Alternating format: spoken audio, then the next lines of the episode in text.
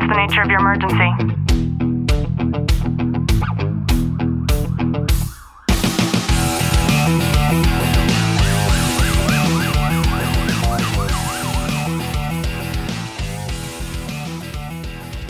Welcome back to the Tactical Living Podcast. I'm your host, Ashley Wilton, joined by Detective Wilton. Clint, how are you? I'm good. We have an incredible group, our police, fire, military, and families Facebook group. If you're not already in it, please request access and I will vet you in as quick as I can. And I'm bringing that up because there is a gentleman by the name of Keith Helwig and he has his own YouTube channel. And he had posted a video where he's talking about the aspect of promotion. And he dives deep into why do you actually even want to promote? And he's talking about so many things that I think a lot of people don't discuss or even think about when it comes to the aspect of promoting. And we'll we'll discuss law enforcement in particular. So just sit back, relax, and enjoy today's content. One thing that Keith did not mention that I had an opportunity to discuss with him was the political aspect of promoting. And I've seen this, Clint, with your own career. With every rank that you rise at a police department, there's also going to be a level that you rise in terms of political involvement. And that is an inadvertent consequence of the job, especially when you work for a larger department. And that's also not something that I think a rookie would think about when they consider one day becoming a lieutenant. It's it's very important to realize that the higher you go in rank, it, it does become more and more political, and even especially at the rank of lieutenant and above, it goes from law enforcement of actual policing and and going out and arresting criminals and stuff to it goes to supporting your troops and achieving the mission and goals of the department as a whole for the community. Because what it comes down to is when we go out on patrol every day, who is our boss? Like the community is is our boss and our, our city government is our employer. And we have to recognize the balance within going out and catching bad guys and really being able to align with the city's needs and what needs to be done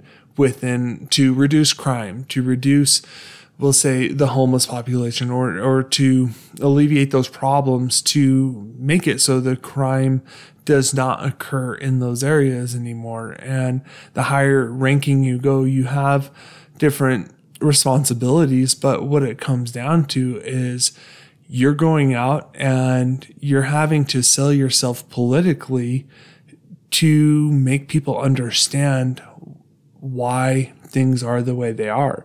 And and the majority of the public doesn't understand this. And I, I know officers who also would say we should never be involved in any politics as a police officer or at working for the city's police department which I completely will argue the fact. On duty, absolutely. You should never go out in uniform pushing your own political agendas, whatever it may be. But if you're going out and pushing the agenda of the city to make it a better place, and I'm not saying one specific candidate or whatever it may be, but you need to really sell the city's kind of forward movement to the community because they're the ones who actually have the voice to go out and vote and to select those politicians, to select those bills, to the to full circle support you as a police officer. And I, I would disagree with the element of you saying that you shouldn't have that political involvement when you have the uniform on because regardless of what agency you work for, you automatically have some kind of political tie. Because if you're an officer, you work for the city or the county or the state, you, you work for a federal agency, you work for a political entity, regardless of you wanting to or not.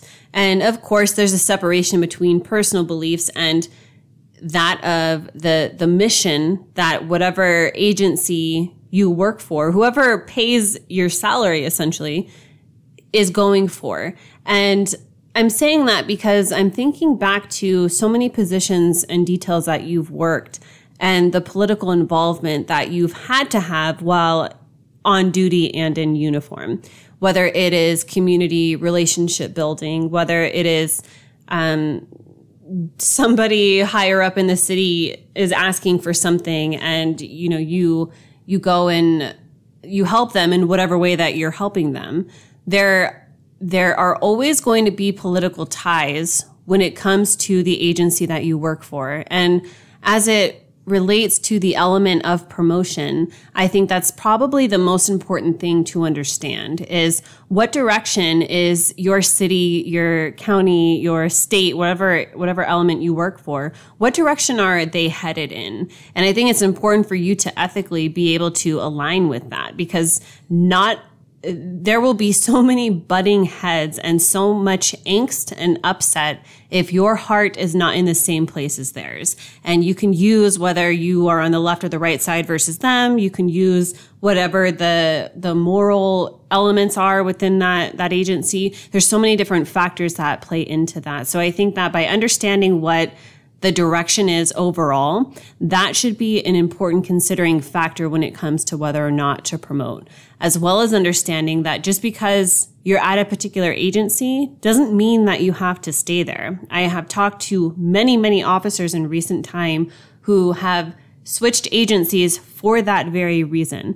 They're not headed in the same direction and it has created such an offset in balance for them as an officer that it makes it difficult for them to do their job, so to simply do their job. And in addition to that, another aspect that was discussed was, you know, there has to be more reason for you to want to promote besides financial gain. Of course, nobody is going to argue the acceptance of having financial gain when you promote, but there has to be another reason. And I, I was talking to somebody recently whose daughter had said, Hey, dad, if I became an officer, what would you think? And he had a, he's an officer and he had a difficult time having this conversation with his daughter.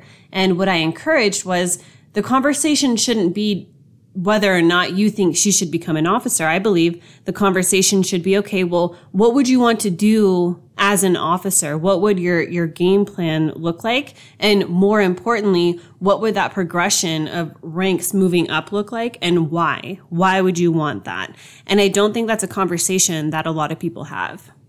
No, and it's a, it's a really good conversation to have. And, and it's something that you and I have had on numerous occasions of, you know, not only for my own personal growth or my self or my promotion within the departments, but to have an idea what what is the end game? What is it that we want to end up with? Yeah, monetary is a big factor in a, in a lot of instances, but that really shouldn't be the only factor associated to it. I've always looked at myself as a mentor to a lot of younger officers and wanting to help bridge that gap between the older generation and the younger generation and same thing with the community. I love going out into the community and speaking to them and listening to their problems and then addressing them to the best of my capabilities of being able to.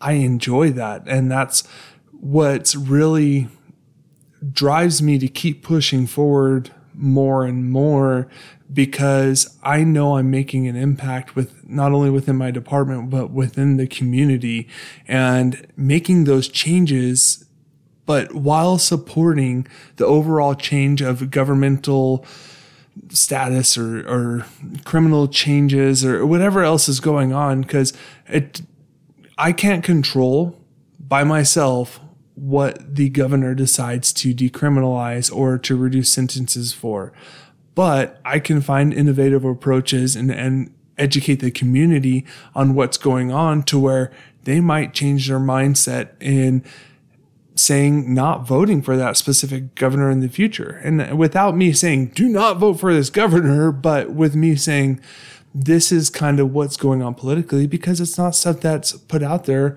to where people would even have a clue.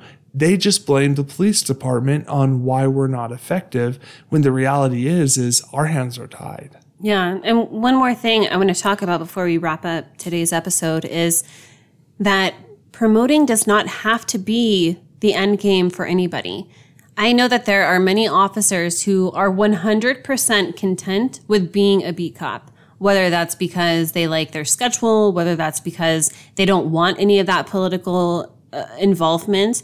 Um, whether that's because they like being the the kind of head honcho on the street because most people who who age in their career will also move up. So if you just so happen to be that one who loves being a beat cop and you know you like the notoriety that comes along with being an older beat cop and then being able to take on that responsibility of leading those that come after you that that's okay but that we need to have fine lines when it comes to understanding that we we don't want that and that we are accepting of that and to tell those that are in our support circle that we don't want that.